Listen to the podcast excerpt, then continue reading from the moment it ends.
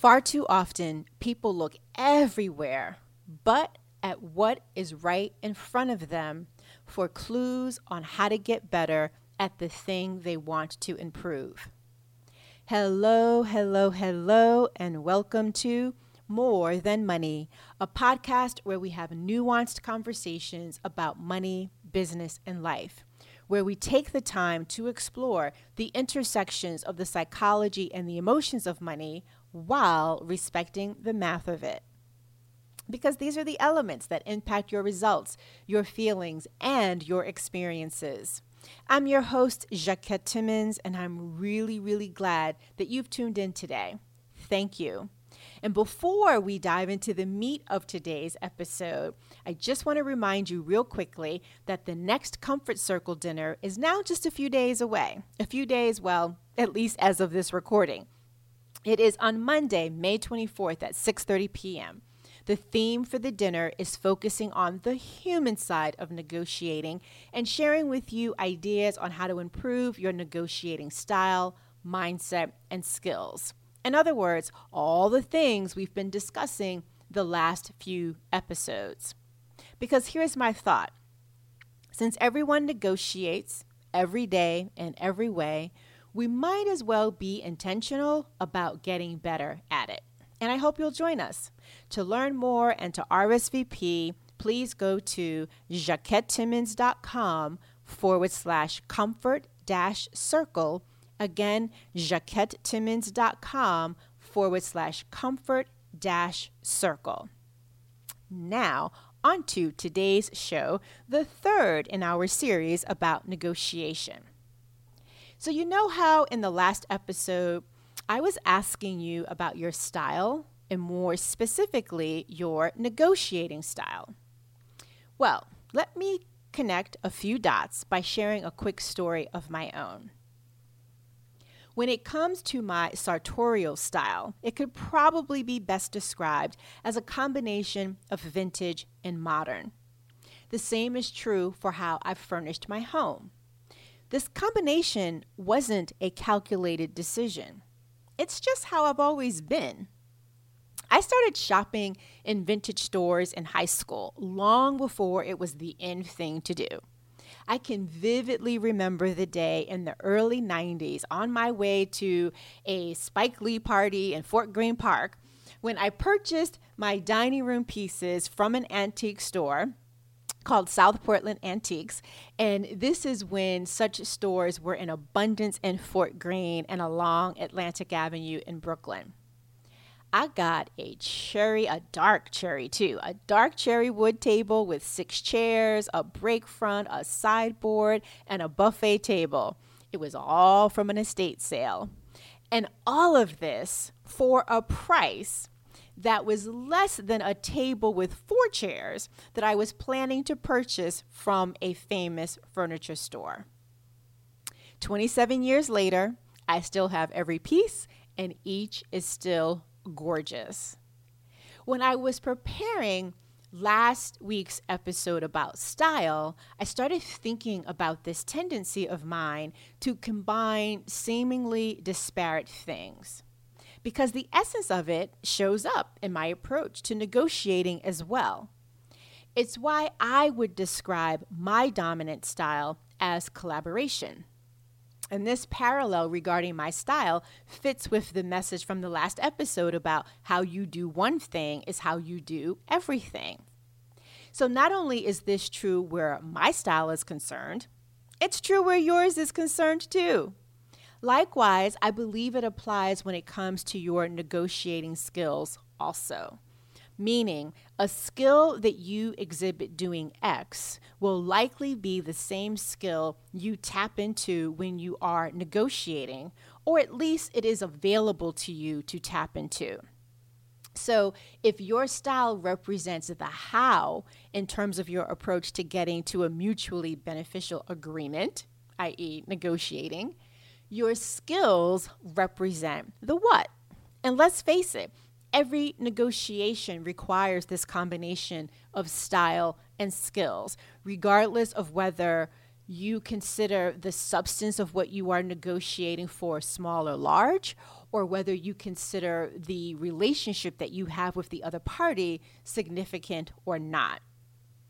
I've said this previously, but it definitely bears repeating. If you were to take the time to dissect a negotiation, you are likely to identify the following list of skills: analysis, preparation, active listening, emotional control, social skills, problem solving, decision making, and communication.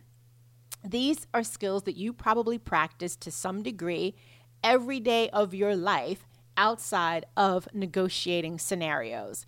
So let me just give you a couple of examples to kind of anchor this point I'm looking to make. If you think about analysis, it's probably a lot easier to ask you what part of your day doesn't include some sort of analysis than to ask what does, right? Because from the moment you wake up, you are weighing and examining data. You are weighing and examining your options and potential outcomes against the backdrop of an intended goal. And some days it can be as simple as which subway line will get you there faster, or if you don't live in New York or another metropolitan area with a subway, it could be which route should I drive, right?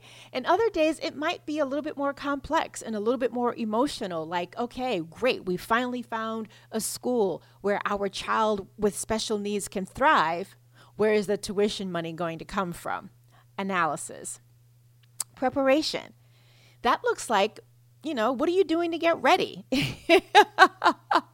You know, or said differently, do you set goals? Do you set boundaries? Do you set expectations? Do you arm yourself with information? Do you think through possible outcomes? And do you assess the resources that you have as well as the resources that you will need? Active listening. Do you pay attention both to what is said as well as what isn't? Do you also tune into your body language, whether you are having this negotiation conversation or any other kind of conversation in person or over Zoom, or even, you know, trying to figure out what might be going on if it's just audio? And that also includes like the tone of voice, right? But again, are you paying attention to both what is said and what isn't said? Are you using open-ended questions as a way of listening to understand? Do you stay present by monitoring monitoring your own self-talk in the midst of this conversation, whomever you might have that with? And again, I'm describing things that not only happen in the context of negotiating scenarios, but outside of it as well. Next, emotional control. Do you keep your emotions in check when you feel slighted? So maybe somebody bumps into you, right? And they don't apologize and that pisses you off. Or you're standing in line and someone just casually, you know, skips on by you and, and, and plots themselves right in front of you as if you weren't waiting too. And that too pisses you off. But how do you choose to respond? Do you respond in a calm and controlled manner? Social skills. This is somewhat related to emotional control and communication, but it is largely about being aware of your environment. So do you pause before speaking to weigh the impact of your words? Do you consider the cultural norms or expectations as you interact with other people? Problem solving. What solution are you working on today? There is something that you are trying to figure out the answer to, or that you are trying to fix. There is some gap that you are trying to close. What do you do? How do you do it in terms of getting from, you know, closing that space between here and there? Because that's problem solving. In terms of making a decision, you may not always like the decisions that are available to you to make, but you make them. And you make several of them in any given day. Are you aware of how you go about making them? And then finally, but not really finally, communication, right? And this is where everything comes together.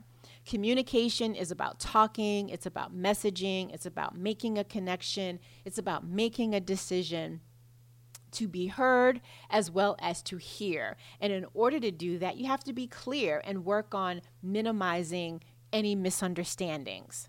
So those are all of the skills that you practice and bring to a negotiation, but they also happen to be all of the skills that you practice and just bring through, bring to, I should say, things that are happening to you throughout the day. So I've got an interesting parallel here to kind of br- start to bring us to a close on this. And I will leave it to those of you listening that are StrengthsFinder coaches or aficionados to confirm this. But I look at the skills that I've just described, starting with analysis down to communication. I look at those along with the elements of style that we talked about in, in episode eighty-five. And I can't help but think of what insight you might get if you layered on top of that your StrengthsFinder assessment and how this is a tool to help you really double down on what comes naturally to you, which is really the theme of this particular episode in terms of when you negotiate, do what comes naturally to you. If you haven't taken this assessment, you might want to. And I can refer you to some StrengthsFinder coaches. I am not, but I can refer you to some StrengthsFinder coaches that can help you understand your results.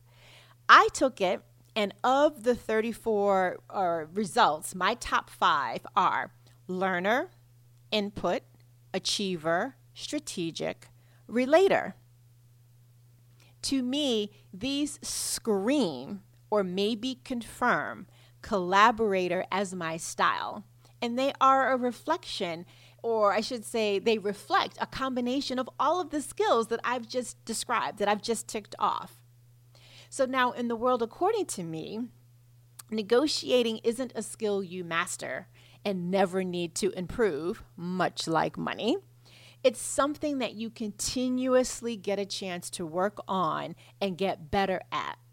And knowing this and being willing to do the work to make this so is fantastic. And it is precisely why I created this series and chunked it down the way that I did. But that said, I find that far too often people look everywhere but at what is right in front of them for clues on how to get better at the thing they want to improve. And this includes negotiating. So how fitting that for something that I believe you do every day and every way, I would end this episode by suggesting to you to pay attention to those instances when you aren't negotiating for clues on how you can get better when you are. So notice where and how your style is showing up. Notice what and when you are applying when it comes to your skills. And I guess the abridged version of this episode could sound like lean into what comes naturally to you as a way to improve your negotiating mindset, style, and skills. But come on, what fun would it have been recording an episode of about eighteen words? Anyway, my friends, that is it for today's episode. As always, I thank you so much for tuning in and listening all the way until the end. I am cooking up something that I think might strike your fancy, so please be sure to tune into the next episode, and I can give you all of the details then. In the meantime, if you'd like to show appreciation for this podcast or maybe even this particular episode, please share it with the people in your life so that we can reach more people. And if you'd like to join us for May's Comfort Circle Dinner, where we are talking about improving your negotiating mindset, style, and skills, please join us on Monday, May twenty-fourth at six thirty p.m. Eastern. It is on Zoom. And if you'd like to buy me a coffee, here's how you can do that. Go to buymeacoffee.com forward slash Jacquette. Again, buymeacoffee.com forward slash Jacquette. Again, tremendous thanks for tuning in to today's episode and listening all the way until the end. And speaking of until, until next time, remember, it's about more than money.